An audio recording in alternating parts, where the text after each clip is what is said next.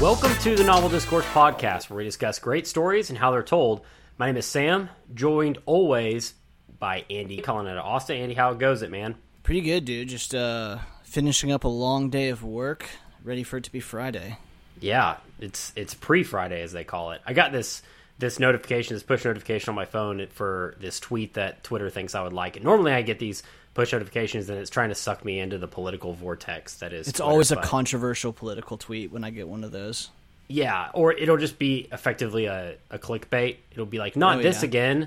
And it's like, I don't even follow this guy. Why do I care about what he's surprised about? But I always click it. And this time I was actually surprised. It was good content. It has a mannequin that's just standing upright with a red X by where I would assume like the spleen is, just above and to the side of the like abdomen. And it says, if a movie character gets shot here, they're required to keep it to themselves for a while. Later in the movie, they have to open their shirt or jacket, revealing an alarming amount of blood, followed by another character gasping, "You're hurt." Tell me that isn't the most accurate thing you've ever heard. Bro, oh my God. How many times has that been done? I've probably seen no less than 100 movies or television shows that do that, and I would say at least 10 of them have The Rock in it.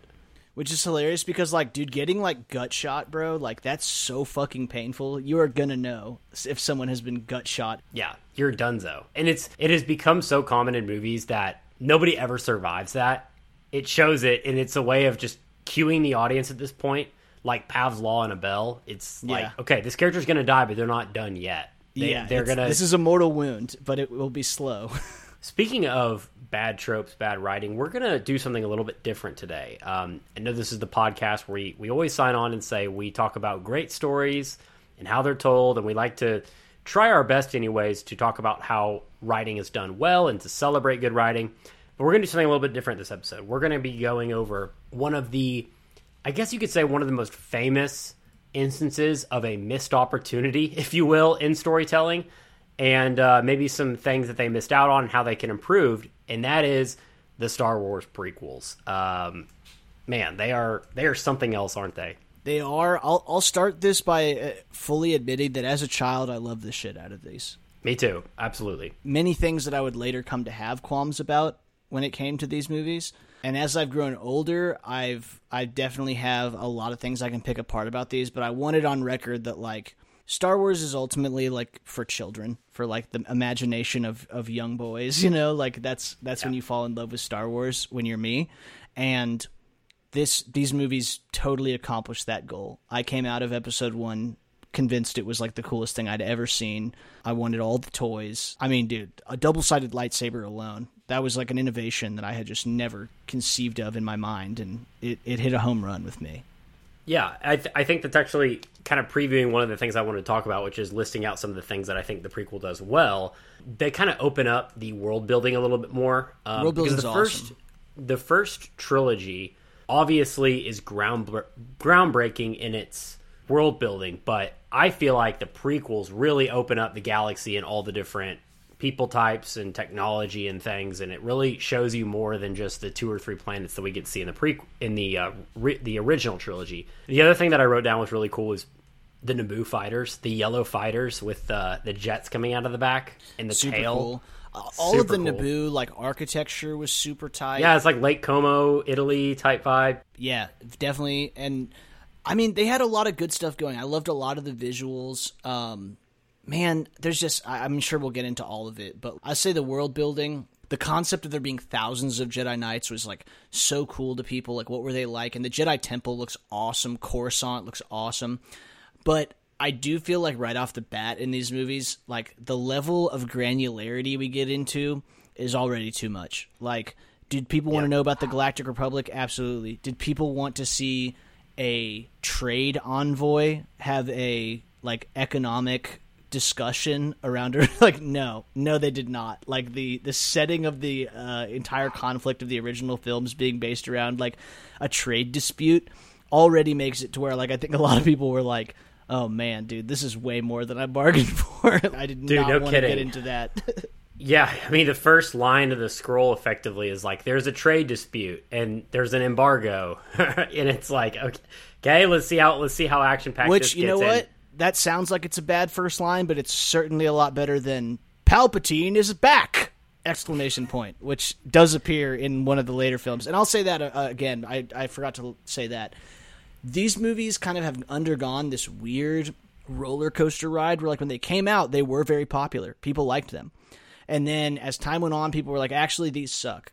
And then over time, like, I guess the nostalgia effect, people kind of looking back on their childhood, like Obi-Wan Kenobi's character and just looked back on so fondly. He's heavily memed. People love him. And then when the new Star Wars sequels came out, especially once we got to the end of that run, I personally look back on these being like, you know what, George? People maybe shit on you too much. These could have been much worse, like significantly worse. Yeah, if I were to generalize the sins of the prequels versus the Disney trilogy, I would say that the prequels have some of the worst dialogue. Sure. The acting, and particularly, I would almost put this at the feet of the directing. It's almost just like everything is super flat, which makes Jar Jar Binks even look more ridiculous. Everybody's line delivery is crazy flat. There's just no emotion. Is it fair to say that these movies get better, though, as the trilogy goes on? Like, I think Revenge of the Sith is pretty strong. Yeah, I'll get to that. Yeah. The characters and the character web is a total mess, particularly that there's no real protagonist, which I'm sure we'll get into that. Obviously, Anakin's arc being super rushed, whereas I think the Disney sequel, and I can't speak to all of it because I haven't watched the last one. I thought that The Last Jedi was so bad. I was like, I'm never going to watch the third. Oh, dude, I'm telling you, you go see that movie, that last one, and you will think that The Last Jedi is like pretty fucking okay. I'm telling you. Yeah, that's what I've heard. From what I've seen, those movies are a hot mess of a plot, but there's at least directing the actors happening. The actors are putting on a performance from a emotional perspective, and they're trying to play a character that is going through real stakes, which we're going back and watching these prequels, man, there will be like these huge heavy action scenes where they'll be like, we got to get out of here. And they'll just like flat face walk across the room and stuff. And just, it's so I'm sure we'll get into that. But yeah. And I'll say this about the sequels too. I think the actors and everyone involved in those movies really suffered from the fact that you had two different directors who seemingly had zero respect for each other's work and decided to just erase the other one's work. So like Abrams did the first one. Then Abrams was like, yeah, no, I'm doing my own thing again. And so you end up with this entire story. It makes no sense. Yeah, it's a total mess. So let's get started. Let's do this. Let's talk a little bit about each film, kind of give an overview of what happens as we always do and kind of just nitpick at it. Normally we like to talk about what I think it does well, but let's take some time to really just say why maybe some of these things don't work. And then we'll loop back around and talk about what we would have done different. Now, a disclaimer real quick. We've talked about this is going to be a two-part episode. This is going to be a pretty lengthy discussion about each movie as well as what we do differently. We're going to break this up and again into two parts. So it will definitely we'll definitely take the time to dissect each film as they come along. So starting with The Phantom Menace. Can I just say this real quick? This is a hot take. I think that if I were to completely redo the trilogy, I think you could totally do away with this entire movie. Now, Cassie and I started dating, she had never seen Star Wars before, and I had her watch the movies. Now, again, there were no sequels yet, right? So there were 6 total films, and I had her watch 4, 2, 3, 5, 6. So you get, A New Hope, and then before you get the Darth Vader reveal that he's Luke's father, you go back, you see Clone Wars, you see the Jedi, you see the foundation of the Sith, which then sets you up for kind of the understanding of like the Galactic Empire, what's at stake in the galaxy, blah, blah, blah. It gives you some background to what you saw in A New Hope, and then you go into Empire Strikes Back, which is probably the strongest film of the entire canon, and then culminating in Return of the Jedi. I did not even have her watch Phantom Menace. She's never seen it because I just don't think there's anything of value in it. It has several elements that I choose to just not believe are part of the Star Wars canon. Looking at you, midi-chlorians, like legitimately think that ruins Star Wars. Also, the fact that you can be like, you are genetically predisposed to be. I'm going to sound like super social justice warrior-y, but it makes Star Wars into like a tale about eugenics. It's about being a pure-blooded, you know what I mean? Like you need to be like the master race to be, and that sucks. Like the appeal of Star Wars, the first A New Hope, is that Luke is like a farm boy from nowhere and a nobody from the backwater could be the savior of the galaxy. Like that's such a, you know, inviting, invigorating story. And then in this movie, they're basically just like, nah, actually you got to be a space Aryan if you want to be a superhero. Like it's like, what, dog? Like, and by the ninth movie, they've done that, gone so far where it's like every fucking person that has the Force is basically a Skywalker or related to one of two families. Like the Skywalkers and the Palpatines are 90% of the Jedis in the galaxy. It's so annoying. Yeah, any of the non-aliens anyways. And I'll say this, I obviously, after seeing the two Disney sequels, the Return of the Jedi, what is it called? Is that, no, it's not called Return of the Jedi. The Last Jedi and... Force Awakens, which I'll say this, when I saw Force Awakens in theaters, I didn't have too much of a problem with it. I enjoyed it for what it was.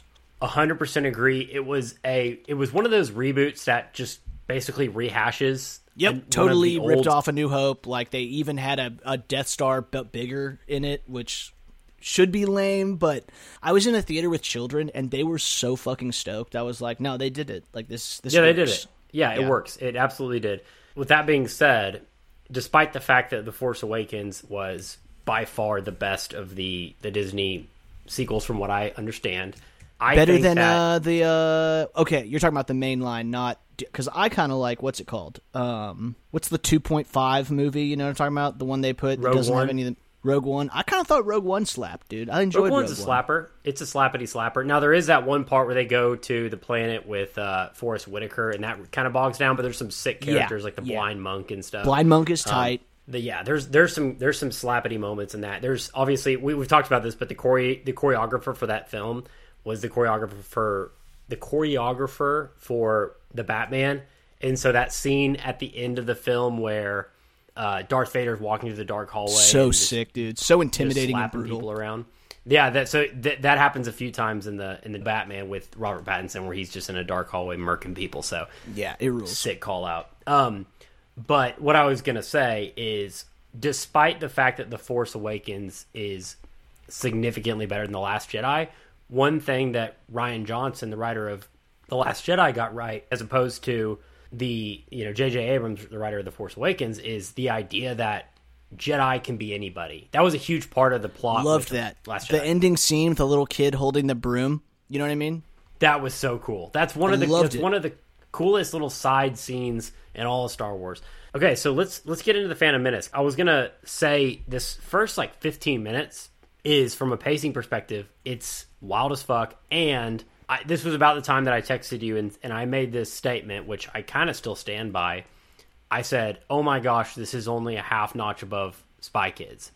Because, first of all, let me get into to say why, because it is kind of sounds like an asinine statement, but the pacing, the explanation of why they're doing what they're doing, and the plot setup, the decisions the characters are making, as well as the CGI, all reminded me, I felt like I was watching Spy Kids, except for the humor and things of that nature.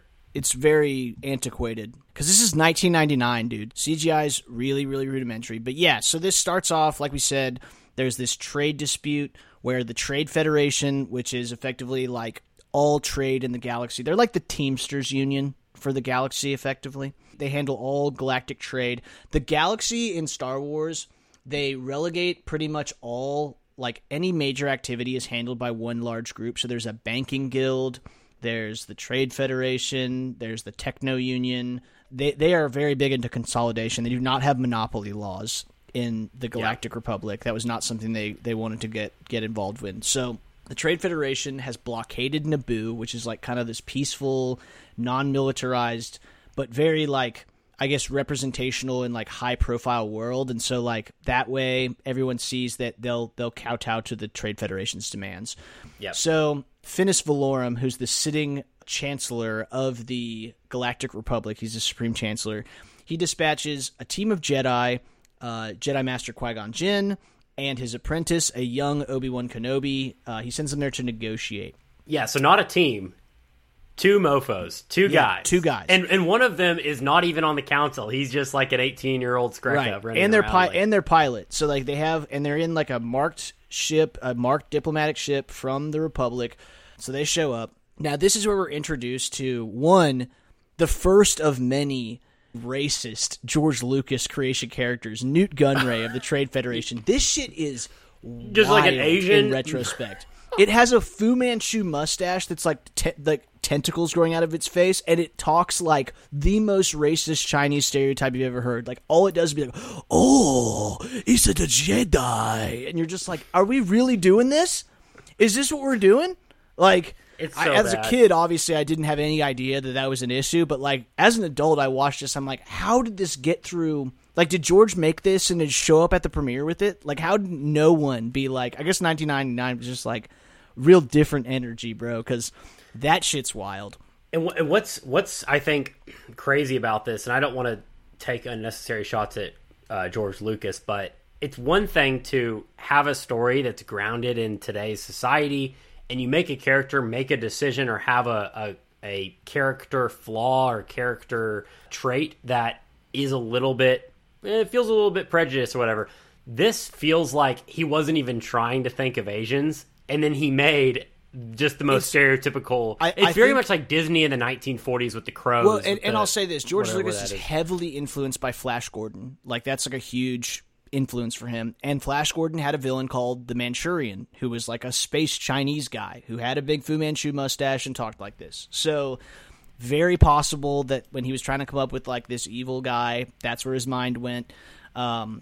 But Nute Gunray and a bunch of other offensive Chinese stereotype dudes, they are at the head of the Trade Federation, and it is revealed that the reason they've grown so bold is because they have like a secret dude pulling the strings, and that is Darth Sidious, a Dark Lord of the Sith. So he's like, hey man, like the Jedi are here, we got to break up the blockade, like sorry bro, we're not about that life. And Darth Sidious is just like, nah, smoke those guys. And these guys, to their credit, they are about it. They're like, okay, fine. Like, and they immediately kill the Jedis. They blow up the Jedis' marked Republic cruiser in the hangar, and they kill the pilots, yeah. Yeah, they kill the pilots, and then they try to gas the two Jedi, who conveniently are carrying, they can hold their Jedi breath really well, and they have like Jedi rebreathing apparatuses they carry in their cloak at all times, which is some Batman shit, which I don't really believe the Jedi carried that at all times, but whatever.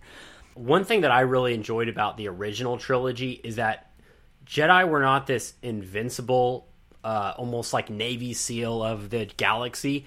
They were effectively monks that could fight really well, that were incredibly wise, right? But in this trilogy, and then in the Disney trilogy, they basically become like superheroes over time. Yeah. And they become straight up special force operatives in this trilogy, which I think is really weird, especially for certain characters like Yoda, which we'll get into a little bit later. But yeah, I thought that was really strange. And one more thing about this scene that I thought was interesting is this was one of a few times where Darth Sidious, who, by the way, one thing we kind of glossed over is Darth Sidious is a hologram during most of this. He's not with them. He's not on the ships, obviously. You're not supposed to know who Darth Sidious is. But he looks so much like Emperor Palpatine that you're pretty much immediately like, that's for sure Emperor Palpatine. And then we're introduced to a character named Senator Palpatine, who's also an old guy. So we're kind of like, okay. Even 9-year-old Andy was kind of like, okay, bet. Yeah, fans of the trilogy, people that have watched the original films, they would immediately guess that that's Palpatine. But if you are, as you said, if you're the audience, if you're a 9-year-old who maybe doesn't know, you would just be like, oh, okay, dark cloak, old raggedy man who's saying kill them, that's an evil guy, which is kind of one thing that I think is done well, is establishing that this evil entity is kind of pulling the strings. But this is one of about 10 just really dumb strategic decisions that he makes during this trilogy. Like, I don't know, dude, it works out. He wins. So, I mean, is it the way that he wanted it to? I mean, the idea that you would have these, if your goal is to have an effective blockade, which maybe that wasn't the goal. Maybe it definitely wasn't. He immediately orders them to invade the planet. He wants to force the Chancellor to look inept because he knows that the Chancellor will not take military action against the Trade Federation. So he wants to create a conflict. where the Jedi are going to be like, bro, like, we got to make moves. And the Chancellor is kind of, you know, has his hands tied, which will lead to the vote of no confidence in Chancellor Valorum to save the Naboo people, and that's where he manipulates Jar Jar into, you know, nominating him. That's fair. But yeah, it on the surface, it is like an incredibly bold decision. Like, this is effectively like the United States sends, you know, 2 senators to, you know, have a discussion with some, you know, a blockade that's happening in some other country, and you immediately smoke these 2 senators. And you're like, yeah, this will get the plan rolling. And you're like, damn, dude, that could go really poorly. I guess the only reason it's really going to work is that there is, at this point, and I don't know if they actually say this in this movie or in the second movie only, but the Republic has had 1,000 years of peace at this point, and so they're very anti-military, and they don't have a standing army at this point. So maybe the boldness of the decision is underlined by the fact that they're not really concerned. Like, the Jedi are really the only defense, and the Jedi have kind of resigned themselves to this role as, like, you know, very peaceful warrior monks who try to work everything out via diplomacy and do not like to be – they've been removed from the actual, like, military chain of command, and they operate separately within the Republic, you know, with their own chain of command. They report to a different entity, but they kind of remind me of the Secret Service-ish. Yeah, maybe very much so. Is a good way of putting it. Or maybe like U.S. Marshals is – yeah, that's a good one too. They handle these very fringe cases, specialized cases. They make sure that... They're like the Texas Rangers of the galaxy. That's a good way of putting it for Texas, where it's like they will handle like high security, high risk situations. They'll also kind of handle some of the more touchy-feely action situations. They're like general peacekeepers that can kind of... They can wear multiple hats, sort of. Right, right. So the Jedi in this situation, like, they send all these battle droids after them, and it becomes clear that the Trade Federation, despite being like a trade organization, they got shooters, and Qui-Gon and Obi-Wan get down into this hangar, and this entire hangar is filled with a full-on invasion army, like thousands of battle droids, heavy tanks, like destroyer droids, starfighters, and they're like, oh my god, they're not doing a blockade, they're going to invade the planet. We've got to report this to the Republic so that we can get the word out. So they smuggle on board a droid ship, and they make it down to the surface. We're introduced to simultaneously the most divisive and impactful character in the entire Star Wars saga, the man who doomed the galaxy, Jar Jar Binks, who is another incredibly racially offensive Jamaican stereotype, a Gungan, which is the noble savages of the Naboo world. They are like the characters that are like, oh, they're simple, but their way of life is noble, like the full-on white man's burden view of like native people. And Jar Jar has been exiled from Gungan society for, I guess, generally just kind of being a clumsy fuck. Yeah, he's just like super annoying. He knocks shit over and steps in poop and like just general clownishness. He's too much of a Jamaican stereotype for even their tastes. Dude, I don't know if you remember this, but like in the year 99 or 2000, dude, the number of just like Misa, Jar, you know, just all that Jar Jar talk was in a lot of places, and it sucked. It was incredibly not okay for like white people to be walking around being like, Misa, your humble servant. You're just like, oh, I don't know, dude. I don't know if we should be doing that. I don't know about that.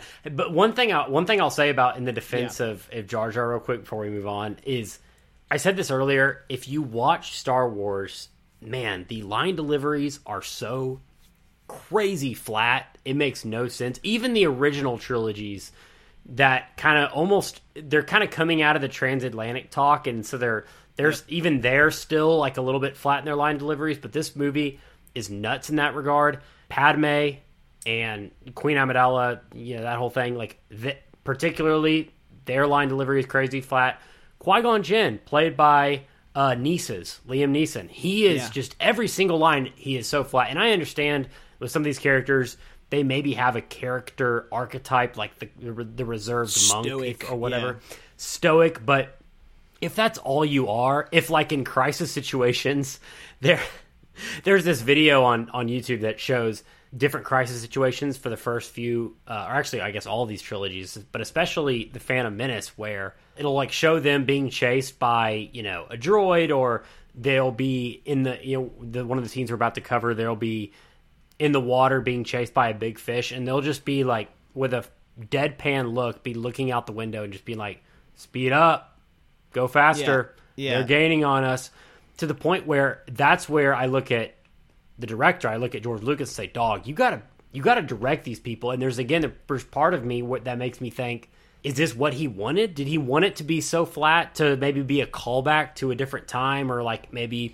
a true space opera? Like maybe it's supposed to be an opera where all the line deliveries are the exact same. I truly couldn't figure it out. Part of me wonders if like this was at the very beginning of like heavy CGI movies, where like entire environments were CGI'd in using, you know, the latest computer technology. And I'm wondering if like both directors and actors were not really used to directing and acting in an environment where like the thing they're supposed to be reacting to isn't there yet. You know, like when you're on this boat and a giant monster fish is chasing you, but you can't see it because it's added in post. I think that's a skill set that actors developed over time. When I see like behind the scenes footage of them doing Avatar, I don't know how they did it. You know what I mean? Like, I don't know how you pretend that, you know what I mean? Because it's all fake. They're just standing in a green room with like dots attached to their face, being like, I'm Smeagol, you know, I'm here to get the ring. You know what I mean? Like, no, so you're 100% correct in calling it. They might just not have had the skills yet, but it does come off that way. You're dead on, and that it's like very strange in some parts where you're just like, you would be so much more concerned than you are displaying right now. Interaction with CGI has got to be crazy challenging if that's the scene. But there's also scenes, especially when they're talking about trade, you know, like they're in the Senate or whatever, where you've got Keira Knightley playing the fake Queen Amidala, and she'll be like, Senator, I believe that it is not in the best interest to relent to these requests. And then the guy that's playing the person she's talking to will be like, and I believe that it is not in your best interest to, and it's like, guys, can we not show any emotion right now? And then the other thing that I'll point out in regards to the CGI is there's a few scenes in this trilogy where they do really cool interaction with CGI, and one of them is Yoda. I mean, anytime anybody has to interact with Yoda, that's got to be hard, like you pointed out. I loved old puppet Yoda. Yeah. He was awesome. So, somebody pointed out that the person who was Count Dooku's body double and was doing the fake lightsaber fight with the, you know, CGI Yoda, that guy was on one. That guy was... yeah, dude. He was on X Games mode, if you will. I love that fight scene, too. I was in a theater for that, and when Yoda walked in and turned on the lightsaber, dude, that's one of my favorite theater moments ever. Like, people went ape shit when Yoda turned on the lightsaber, because, like, we've always heard in Star Wars lore, in other movies, like... you know, he was the best swordsman in the galaxy, rivaled only by Master Yoda, who's the best. You know what I mean? We were always like, Yoda's the best swordsman in the galaxy. And then we were like, oh, damn, he is the best swordsman in the galaxy. He's lit. Arrested. So he's the Mahomes of... He is, because, I mean, he's a little frog, you know, small frog-looking man who beasts. He's the little like, Kermit guy, yeah. Absolutely. So... they save Jar Jar Binks' life, and like every kind of noble, savage species in Star Wars, they have a life debt tradition. The Wookiees have it, the Gungans have it, where you save their life, they're indebted to you for the rest of their existence, which is like, again, I don't want to be this guy, but that's so strange how like all these very specific archetypes of characters in Star Wars all share this. But Jar Jar Binks is indebted to Qui-Gon forever now because he pushed him out of the way of a tank. And so Jar Jar is like, okay, you know, like, what do you want to do? And they're like, hey, we got to get to the Naboo people. Like, how do we get there? And he's like, oh, okay, I'll take you through the Gungan's underwater city, and they get in front of Boss Nass, who is, you know, the fattest Jamaican of all the Jamaicans, and is equally offensive. And he's the only one that does the whole like shake, and you know, I'm not gonna, where he does the shake and his spit goes everywhere, which makes me think, is he just weird as fuck even in their own environment? Yeah, I think dude. I think he's the only one that does that. Everybody else is like, damn, the king's is the first time he did that again. Yeah, dude, the first time he did that, they were all like, what was that? Why'd you do that? Is that your thing? Is that like a signature move? So they do get to the capital city. It's been occupied by the droid army. They're going to force Amidala to sign like a surrender, basically legitimizing their blockade and legitimizing their invasion, effectively being like, no, we want the Trade Federation to take over our planet. But they rescue Queen Amidala and her little posse, including her bodyguard and body double, her handmaid, Padme, who, unbeknownst to the Jedi, is actually the real Queen Amidala, who has switched places with her actual body double, Keira Knightley, in order for her own protection, which makes sense. And so they escaped Naboo on her pretty cool designed Royal Starship. I really like the Royal Starship, the huge chrome version of the Starfighter. It looks pretty fire. So sick. And so they're going to try to get to Coruscant. Very 2000s, by the way. Super 2000s. Our idea of the future was just like everything was going to be chrome as fuck, like super tight. So, but on the way out of they try to like just blow through the blockade, and they get their hyperdrive blown out. So they can only get to one of the only 5 planets in the Star Wars galaxy we actually go to. They're like, oh, let's pick a planet at random, Tatooine. So we're going back to Tatooine, which is outside the Republic's jurisdiction, which means that like the Trade Federation won't be there either, which is good for their purposes. And when they land, they decide that Qui-Gon, Jar Jar, an astrometric droid that they brought along named R2-D2, and Padme, who is actually the queen, are going to go into this settlement, Mos Espa, and they're going to find and purchase a new hyperdrive. So they go to this junk shop, and they encounter the third of the super offensive racial stereotypes, a space Jew. So there's a guy named Watto. He's a big bug, which that's some Nazi shit to make the space Jew a big bug. He has a giant nose. And when Qui-Gon tries to use his mind tricks on him, he literally has a line where he goes, Jedi mind tricks don't work on me, only money. And you're like, wow, dude, really? If all he did was make the nose smaller. Yeah, it would have been okay. That's all he has to do. Yeah. It'd just be like, okay, he's selfish, seems intentional. Whatever. But so Watto has 2 human slaves, a mother and son, and the 9-year-old son is a slave, and this slave is Anakin Skywalker, who is like a super gifted engineer and pilot at a super young age, and he's building a protocol droid named C-3PO, and we see him for the first time, like super cool. And Qui-Gon is immediately like, damn, dude, you like can fly ships and build shit, and you're 9 years old, like I can sense the Force in you. And he becomes pretty convinced pretty quickly that this young child is the chosen one who will bring balance to the Force. But Watto's like, basically like, you can't have this hyperdrive. I'm not taking your bullshit Republican money. Like, we don't use that shit out here. And so Qui-Gon decides to wager the hyperdrive and Anakin's freedom in the upcoming Bunta Eve pod race, in which Anakin is going to race. Now, I will say this about the pod race. The pod racing scene is fire as fuck. It is one of the coolest things we see in Star Wars. It is negatively impacted, just like later scenes in this movie, by the necessity for, since I'll say this is personal, I hate little kid doing shit movies. You know what I mean? Where it's like 9-year-old is a starfighter pilot, 9-year-old is a pod racer pilot. And so they keep having to cut to this actual baby in a pod racer being like, now this is pod racing. Like little precocious bullshit like that. I hate it. You're that Michael Jordan meme that just says, fuck them kids. Seriously, though, it's very aggravating. Like, he could have just been 14, dude. They could have just found a middle teenager to do this. He's already too old to be trained. Just make Darth Vader older. He's a fucking robot, so his age doesn't matter. Like, this, yeah, it all doesn't make sense. I don't know why they chose a 9-year-old. This is the problem with the fact that they chose effectively in the scale of the scenes they put him in, he's effectively a toddler. Yeah, he's an actual first grader. Like, yeah, they put him in. I mean, the only scenes he's effectively in are he's in the pod racing scene, which is F1 racing of the galaxy. Yeah, and F1 racing also, with violence, dude. Like, yeah, chariot racing, F1 death F1. Racing, like effectively. Yeah, like, he's in that, and then he's also in, you know, freedom fighting in the sky. Bro, don't even get me. We'll get to the scene where he gets in the starfighter, but where he's just like, oh no, how do I get out of this plane? Maybe I'll just click all these buttons, and it's like automatically flying towards the battle, automatically shooting the lasers at all the bad guys. I'm like, what autopilot program does this fucking starfighter have, dude? Like, yeah, some technical genius this kid is. He doesn't even know how to get off autopilot. But yeah, it's whack. One of the problems that they have with this is, if it was a competent 14-year-old, you could show him getting in it and being like, I'm going to make an active decision to go fight, right? I'm going to make an active decision to get in the fighter pilot and try to figure this out. But instead, they dealt with the fact they were like, fuck, he's 8. How do we make him So he makes a, on his own volition, he jumps into the fighter pilot, and then he's like, oh no, it's driving. Like, what, dog? Like, you got it's actually worse than that, because Qui-Gon goes, get in that starfighter and hide. Like, that's his hiding spot for him. He's like, don't leave the starfighter.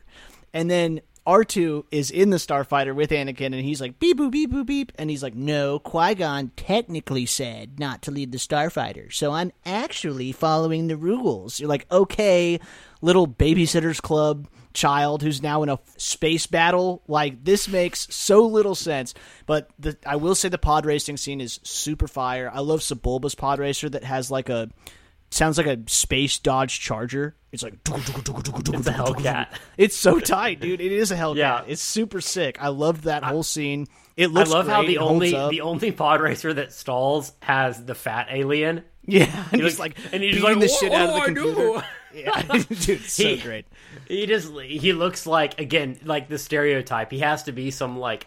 fat Western European that's just like absolutely super like a pay driver. Like, he paid his way into this pod race. He clearly has no experience. Like, his dad's a rich alien who bought him a pod racer. One thing that I'll say about the pod racing is it is one of the coolest parts of The Phantom Menace. It spawned a great N64 game too. The pod racing game was fire. It is not creative. No, like no, it's as not. Listen, we talked a little bit about our writing backgrounds, but I've written sci-fi, I've written fantasy. One of the easiest things to write in science fiction and fantasy are the little niches of like, oh, wouldn't it be cool if they had this sport, but there was this twist? That's super easy to come up with. Yep. So basically the idea that there would be racing in the desert, and then it would be hovering, and then it would have like the engines would be on the front and would kind of be dragging it around. That's not crazy inventive. So I give the minimal amount of world building points to Lucas in the grand scheme of it. Can we talk about the fact that this is a planet where there is no government of any kind? Like, Tatooine is run by the Hutts. Like, actual crime lords rule this planet. They have open practice of slavery, which I don't, again, not trying to be that guy, but the fact that the Jedi are like, yeah, we don't interfere in local politics, so, you know, if they have slavery, we just fucking... we support that shit. Like, that's very strange to me that they're like the paragons of virtue in the galaxy, and they're like, yeah, no, I'll buy the kid from you. I'm not paying for the mom, dude. She seems like a ripoff, so you can keep that old bitch. I'm taking the young kid. He's got a future. So that's strange. Qui-Gon Jinn low-key participates in the flesh trade in this movie, like actively slave trades, which is weird. But yeah. So after knowing all those facts about how like cutthroat and fucking backwater this planet is, Watto loses basically his entire livelihood in this bet, and he pays up. He doesn't just fucking leave or shoot Qui-Gon in the back of the head during the race or something. Like, yeah, that makes so little sense to me that he's like an honorable man. I don't understand that at all. But Anakin wins the race. He does get his freedom. They get the hyperdrive, and he's forced to leave his mom, which, again, super shitty, Qui-Gon. Just take the mom. What's going to happen? Exactly. Watto going to come after you, dude? Is he going to get on his ship and come after you? Probably not, because he's a fucking space bug, you know what I mean, who runs a junkyard, so probably doesn't have the resources to come after you, but okay. Also, during this whole, the night before the pod race is when we have the famous, like, he takes the fucking blood sample from Anakin and has it analyzed, and he's like, oh my god, it's over 9,000 or whatever. Like, he's got a bajillion midi-chlorians. I was like, dog, I hate this so fucking much. That like that opens up so many questions about what the Force is, because it's like, oh, it's in all the Force is in all living things. It binds us together and like makes a gap. Well, clearly it's not in all living things. It's in a microorganism that lives in the blood of certain exclusively white humans with blonde hair. Like, this is fucking strange, dude. So it kicks off one of the things that is so peculiar about how they look at Anakin throughout this trilogy is when it's convenient to the plot, they'll just have a hunch. They'll be like, oh, this boy has a lot of potential. I see great things. But then when they want to foreshadow, they'll be like, I'm sensing great anger in him. It's not at all like there's no foreshadowing. It's so they just, again, I understand having these monks that have this foresight and can foreshadow and can see things, but when you just pick and choose when it's going to happen just to like move the plot along, like he just assumes that Anakin's going to be great, and then when Anakin's too promising, they have to throw in lines to be like, I sense a dark cloud in his future. It's just kind of, it's all over the map. It is very strange, but they do decide to depart. He has to leave his mother, Shmi, behind, which is, again, super sad and totally unnecessary. Literally didn't have to do that. I mean, you have to do it for the plot, but... Yeah, I agreed. It makes Qui-Gon a bad person. To his decision to do this, he's like, well, I can't break the rules of the local slave trade. She's owned by Watto. I have to. I would have to win her in a different wager in order to take her off the planet. He manipulated the dice so that he could save Anakin. You remember when they do the little... They do a bet? He manipulates the dice, but he's not... Yeah, he's going to cheat there, but he's not cool with cheating in other ways to, like, save someone's life. Very selective ethics amongst the Jedi Master. But when they're on their way to the starship, Darth Maul rolls up on his space motorcycle, and him and Qui-Gon have, like, a brief duel in the desert before he jumps. Yeah, go for it.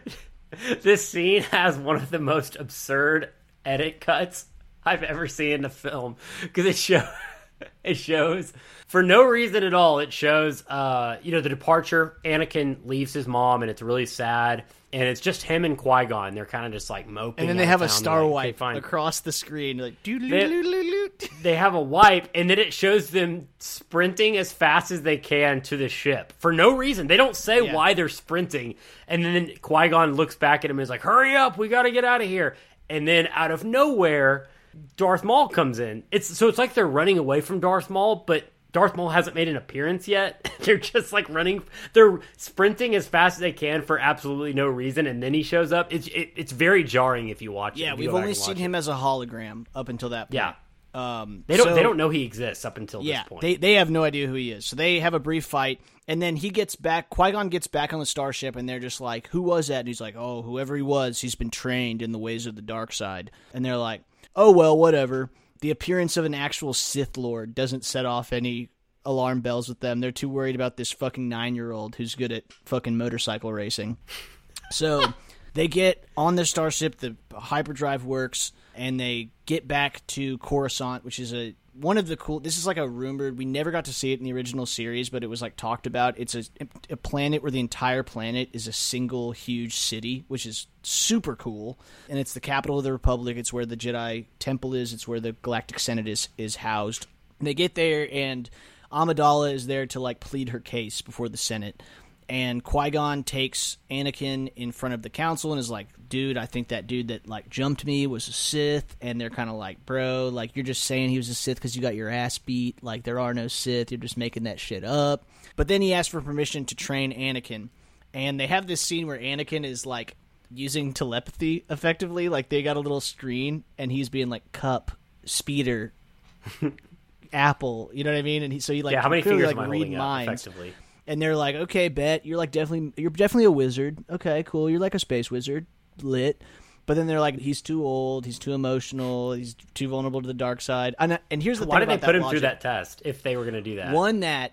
Two, okay, so you think that this kid is super powerful but too emotional and vulnerable to the dark side, and so your solution is going to be to just, like, what, turn him loose? Then he's almost assuredly going to be snapped up by the Sith you just fucking... encountered.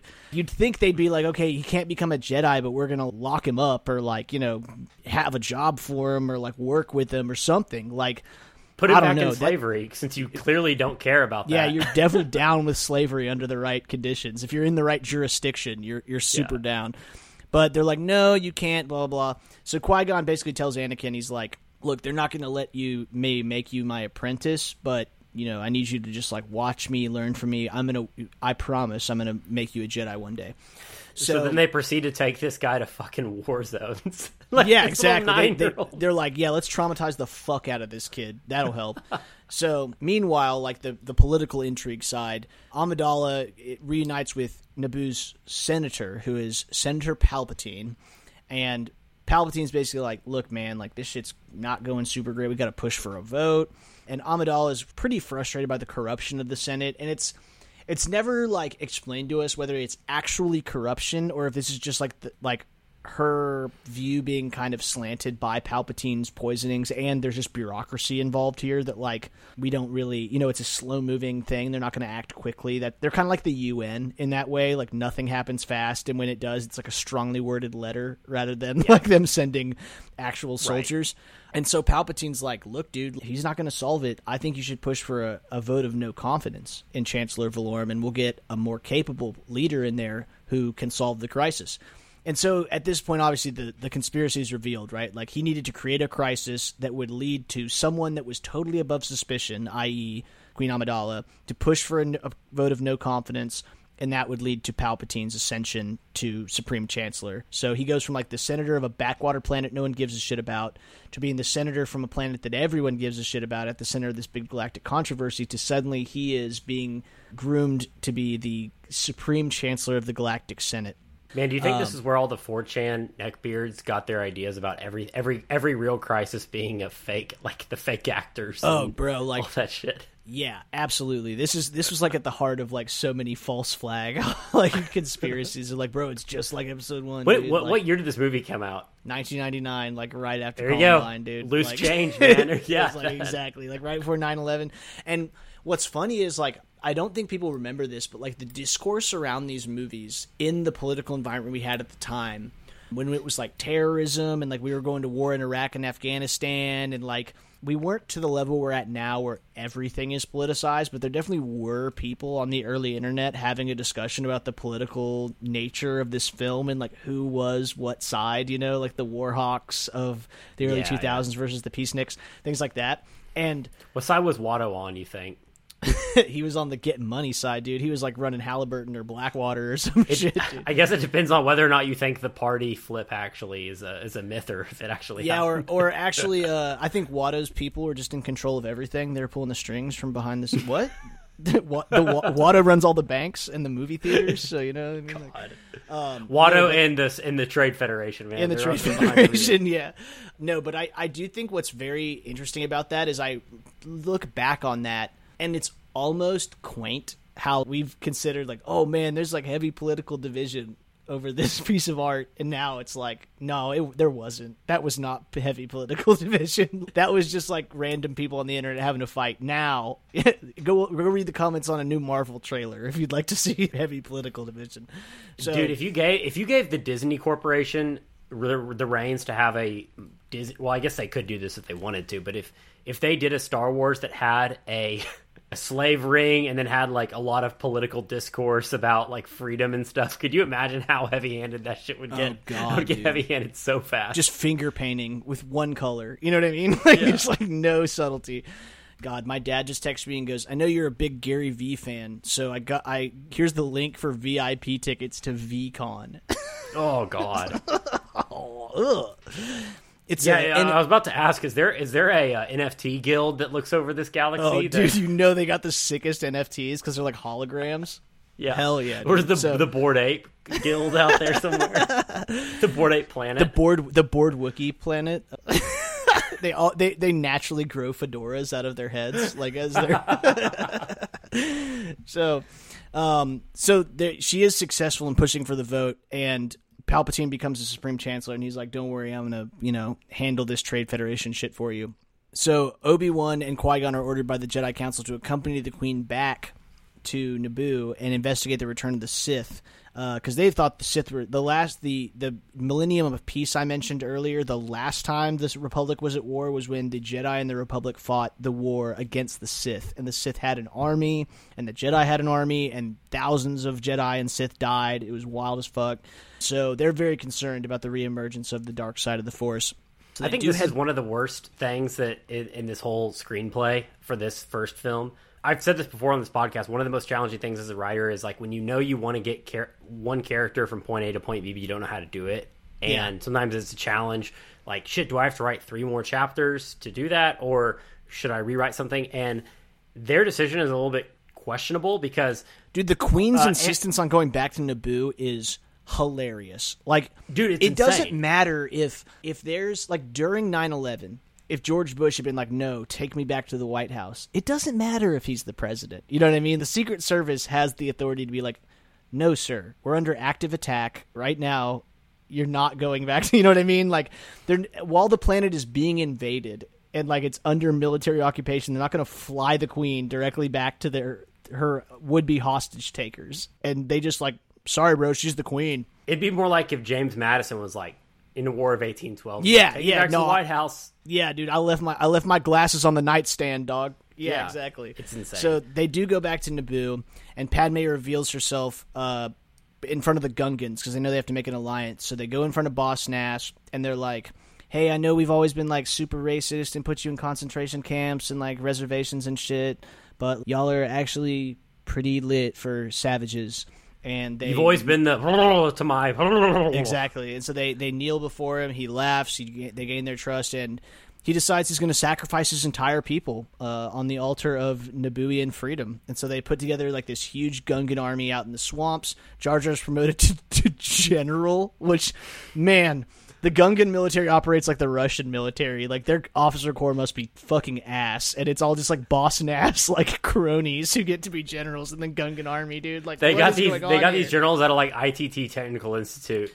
Like, some dudes that just watch Mari in the daytime and just... Can you imagine, like, you're a Gungan general. You're, like, a battle-scarred Gungan general who's devoted your life to defending the Gungan people. And they're like, oops, excuse me, Misa Jar Jar Binks, Misa bigger to general now. And you're just like, are you fucking kidding me, dog? Like, the guy who just constantly steps and shit. I'm going to shoot this dude in the back as soon as the battle starts. Like, dead ass, on some Soviet commissar shit.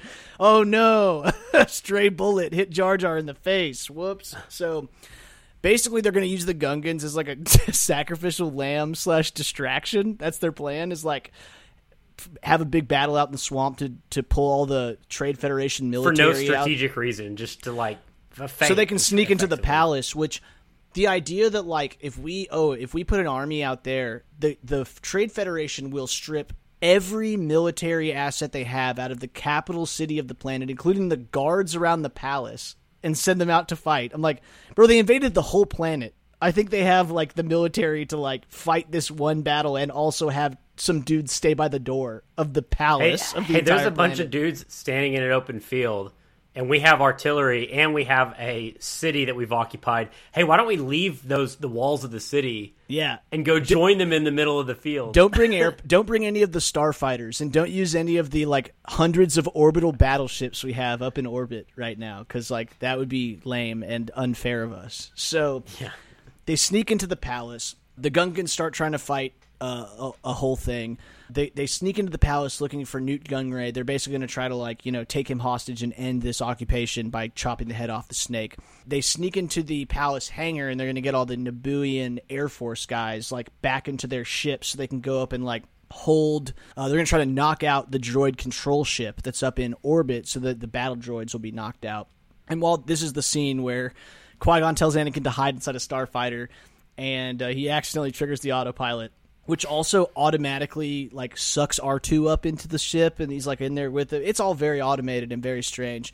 He flies into space, and he ends up crashing into the Federation droid control ship, and while he's looking around inside the ship, he's like, what does this button do? And he fires two proton torpedoes, precision between two shield generators and two blast doors, and blows up the power generator for the entire ship and takes it down in one shot. Doesn't that just dumb down what Luke does? And it makes the Death Star scene look 1,000 times lamer. You're just like, really? A child could have done that by accident? All right, bet. Yeah. So down on the planet, Qui-Gon and Obi-Wan are leading the Queen to the throne room, and in the bowels of the palace, where like the big city power generation station is, they encounter Darth Maul, and this is, I will say, they did this shit right. I am usually not a huge fan of the super highly acrobatic lightsaber fights. I really love the more like brutal Darth Vader versus Obi-Wan. Yeah. Because I feel like it's a lot more emotional than like the Crouching Tiger, Hidden Dragon, Flippy Flip style. But Duel of the Fates plays, which is like some of John Williams' best work. Super incredible soundtrack. And this is where Darth Maul pulls out the double-sided lightsaber, and every child in America was like, holy shit. And so they start fighting. Obi-Wan gets separated from Qui-Gon and Maul by a shield wall. And the doors. Which, by the way, what is the purpose of those doors? There's like 8 doors really that just like know. They just open in sequence and close in sequence over and over again. I could not tell you. And again, I know that I'm being overly critical, but that's like kind of what we're trying to do right now. But in every Star Wars base, there's always a room with like a 2,000-foot drop and no railing. Absolutely, yeah. For no reason. The Death Star was full of them. Like, yeah, there is no OSHA in Star Wars universe. Like, there's no one being like, hey, everyone needs to have a hard hat on. And these stormtroopers that are stationed on this chasm, they need to have a railing. Sorry. Dude, imagine going to work every day and you have to go past those 8 doors that are like made of plasma. And if you time it wrong, you're going to get chopped in half. Super shitty. It's just, it's all over the map. So he ends up slicing Qui-Gon Jinn in half. Or no, like stabs him through the chest pretty much with his lightsaber. Obi-Wan has to just stand there and watch it happen. He screams no in classic Star Wars fashion. And he has to wait for the plasma doors to open. And so Maul and him are just like pacing back and forth. Obi-Wan is like, you know, filling with a little bit of rage. He's letting his anger take over.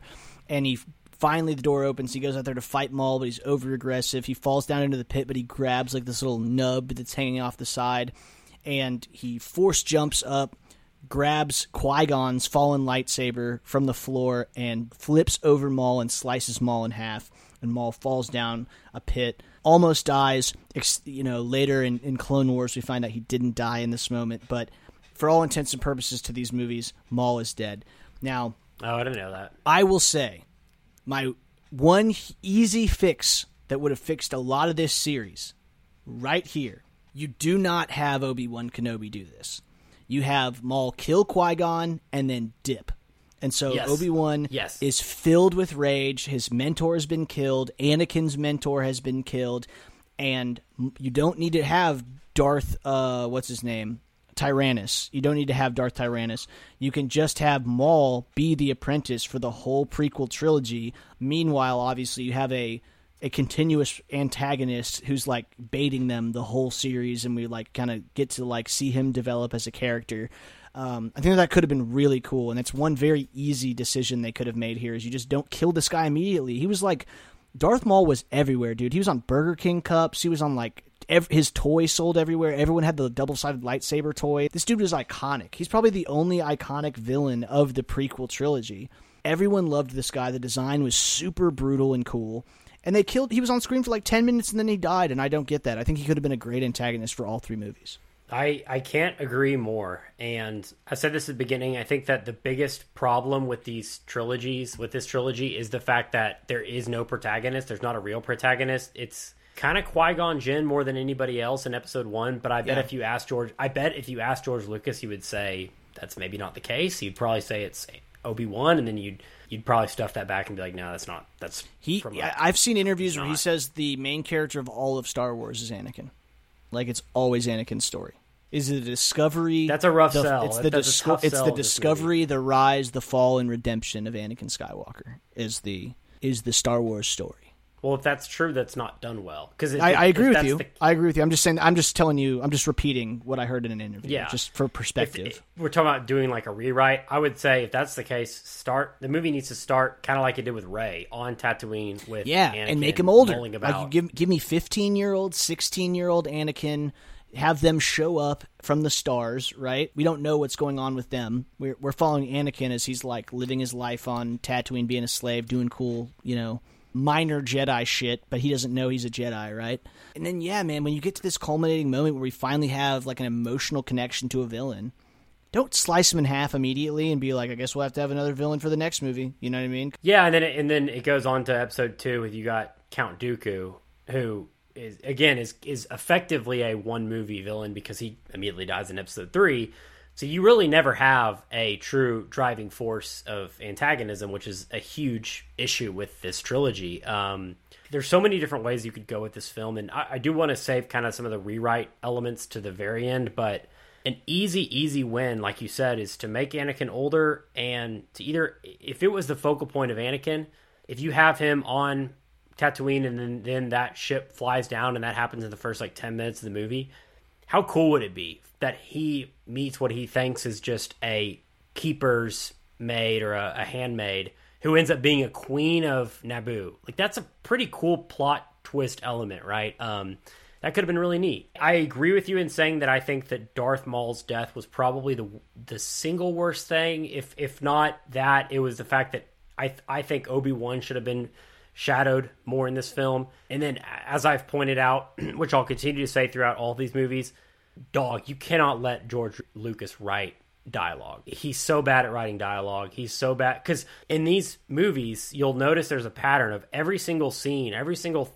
thought. It's just characters talking about what they're going to do, and then it happens. There's no emotion, there's no subtext ever. It's just they're all flat robots saying exactly what they want to do in the next scene, and then they either accomplish it or they don't. So I think you gotta whatever you do with the plot, if you were to rewrite these, you gotta say somebody else has to be in charge of the dialogue. If all you did in these is keep the plot points the exact same and just have it acted differently and have the dialogue different, I think it would have been significantly better. But with it being what it is, this movie is like it's a legitimate like 3 out of 10. Yeah, it's I said this in our group chat. It's so hard for me to accurately rate this film because, like, if I saw it as an adult in a vacuum, it's definitely like a 3 of 10.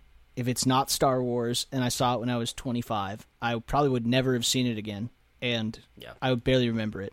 The fact that I saw it when I was 10 years old, and I was such a huge Star Wars fan, dude. Like, it's hard to even for me to even communicate how big a deal Star Wars was to me when I was 10 years old. I remember when they showed Star Wars on TV when I was like 8 or 9, and my mom came in. I'll never forget this. I was in my room. We lived in Denver. I was playing with Legos on the floor in my room. And my mom was like, "Hey, you got to clean up your room if you want to watch Star Wars tonight." And I was like, "What's Star Wars?" And she was like, "You're gonna love it." And this was like back in the old days of television, so it was like an event. So like on Wednesday night, Friday night they showed A New Hope uncut, no commercials. Saturday night they showed Empire Strikes Back, and then Sunday they showed Return of the Jedi. And that was the first time, so I had to wait a full day every time to watch the next one. And I was just like, this is the greatest thing I've ever seen. I didn't know they made movies this fucking cool. And so that was the pretext under which I came into Star Wars, and so I love just the concept of Star Wars so much that literally this movie I was just like, yeah, it's more Star Wars, so it's awesome. Like, it's so it rules. Yeah, it's definitely an objectively bad movie, but I think that between the nostalgia and now knowing how bad Star Wars can be with like Rise of Skywalker, I'm gonna give it a conservative 6.5 out of 10 because of the fond memories and knowing what could have been, how bad it could have gotten. Yeah, if somebody in a vacuum said, I think it's a 6 out of 10 and they hadn't seen it in a long time, and all they remembered was the pod racing and then the last 20 minutes, because the last 20 minutes has some really cool action. Like, I'm telling you, man, Duel of Fates, like the lightsaber battle with Duel of Fates playing, the is rad. It kicks ass still. It holds. But again, that's what George Lucas does well. It's world building, it's action. But everything else, character, dialogue, subtext, anything that really creates a great story, great, it's pretty much ass in this movie. Yeah, and even at the end of this movie, like, we didn't get all the way to the end, but like he kills Darth Maul. They force the Trade Federation to surrender, and Nute Gunray is arrested by the Republic. Palpatine has been elected Chancellor. He comes back to Naboo to be like, oh, good job, guys. Master Yoda promotes Obi-Wan to the rank of Jedi Knight, and as Qui-Gon was dying in Obi-Wan's arms, he's like, you need to make Anakin an apprentice, which we, again, like, I don't know that, like, the council said no. I don't know if you show up and you're like, hey, Qui-Gon died as a result of, like, you know, being too involved in this mission. Like, he said he really wanted the kid to be trained. I don't know if they're going to relent and be like, oh, okay, bet. He died, so yes, now. We no longer think this kid is a galactic threat and danger to the entire Republic. But they say yes to that. And then they're at the funeral for Qui-Gon, Star Wars-style funeral where they always burn the body. And they're contemplating the fact that there's always 2 Sith, so they killed one. There's got to be another one. And they establish peace. Then you see Padme give this gift to Boss Nass, and they're like, you know, establish peace with the Gungans. So they try to wrap up all the threads, and the only one they really want left out there is that, like, all of this was part of the grand plan by Darth Sidious. Like, his ends were accomplished, and that leads us into Attack of the Clones, which is the worst named movie, and also has some fucking bizarre plot decisions in the second one. So it only gets weirder until the very end. I love Revenge of the Sith, so that one I will say is a bright spot, but Attack of the Clones is another one that has some very strange decisions made in it. It does. My closing thoughts on The Phantom Menace, I said this earlier, if you were to rewrite this, I would totally do without literally all of it. I would, you either create a slightly different background for Anakin, and you introduce him in the first 5 minutes of the true first trilogy, and he's 14, 15, right? Maybe he's on Coruscant. Maybe he's like, somehow they run into him there, right? Maybe he is from Tatooine, and maybe the movie starts in Tatooine. I don't know. Which, there's agreed, because if you think about this, okay, we know eventually Luke and Leia are born to Darth Vader. Darth Vader's children are squirreled away by Yoda and Obi-Wan and hidden. They hid Luke on Tatooine, where Anakin's from. That makes no fucking sense. You know what I mean? Like, you'd think they would hide Luke in some place Vader would never look, right? They chose literally the only planet other than, like, Coruscant that we know Anakin's been to. Deciding to make Anakin be from Tatooine is so lazy. Like, they just didn't want to create another environment. They were like, nope, desert planet, ice planet, swamp planet, city planet. That's what we got. We're sticking with it. Those are the planets. Well, and I think part of it is that they wanted to give a fan service. Oh, yeah. When they said we're going to Tatooine, the theater was like, oh, familiarity. I know what Tatooine is. Lit. Jabba the Hutt. Yeah. And it's a crazy decision to give Luke not only back into the planet that Anakin is from, but from a guy that Anakin has actually met. Anakin has met Ben, remember? Yeah. Or Owen or whatever. I guess not Ben. Owen Lars. Owen. Yeah. He's met Owen. The fact that you gave him to somebody that Anakin has met is crazy.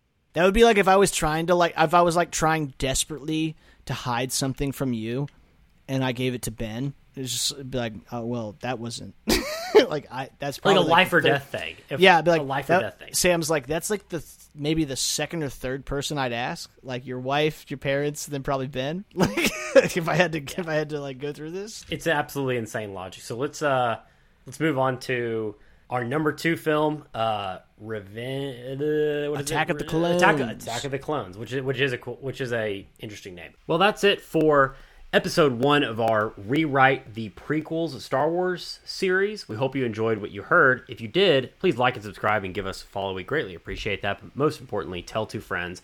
And be sure to join us next week for part 2 of this series, where we go over Attack of the Clones, and then we start getting into Revenge of the Sith and our rewrite ideas. As always, this is Sam with Novel Discourse. We'll see you next time.